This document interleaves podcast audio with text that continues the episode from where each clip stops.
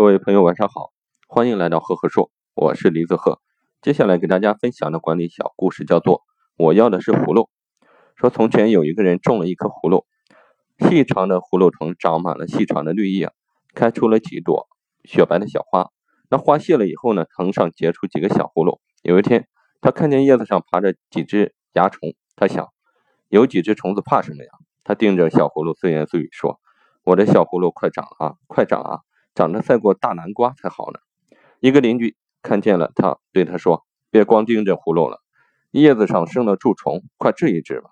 他奇怪地望着邻居说，什么？叶子上的虫还用治？我要的是葫芦。可是过了几天，叶子上的虫子越来越多，小葫芦慢慢的变黄了，一个一个的都掉光了。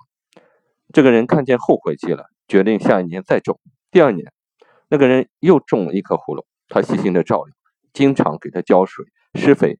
没过几天，细长的葫芦藤上面长满了绿叶，开出了几朵雪白的小花。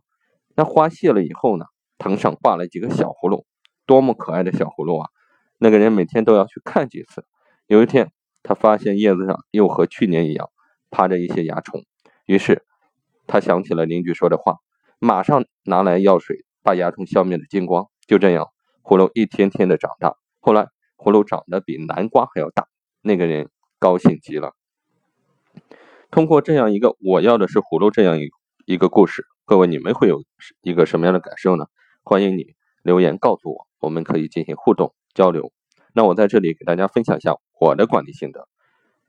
我们用最简单的话来说，就是核心专长是企业发展的根和叶，而销售额呢，就是管理眼中的大葫芦，眼里只有销售额，而不重重核心专长的培养。这样的企业倒是有不少的，所以说我们一定要发挥我们最大的优势。